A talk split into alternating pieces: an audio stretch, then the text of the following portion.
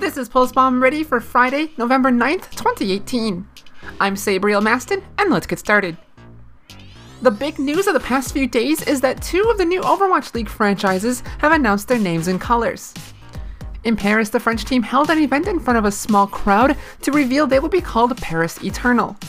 Their colors are blue, red, and gold, and their logo is a rooster with its wings designed to loosely resemble the infinity symbol. Late yesterday, the Guangzhou team revealed they will be known as the Guangzhou Spark. Their color scheme falls on the dark and light blue spectrum, and their logo is a stylized G and S.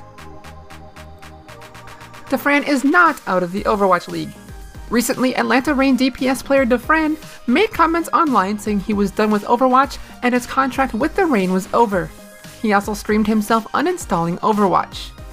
As a follow-up, DeFran tweeted that his departure from the Reign is not true and he's going through some tough times.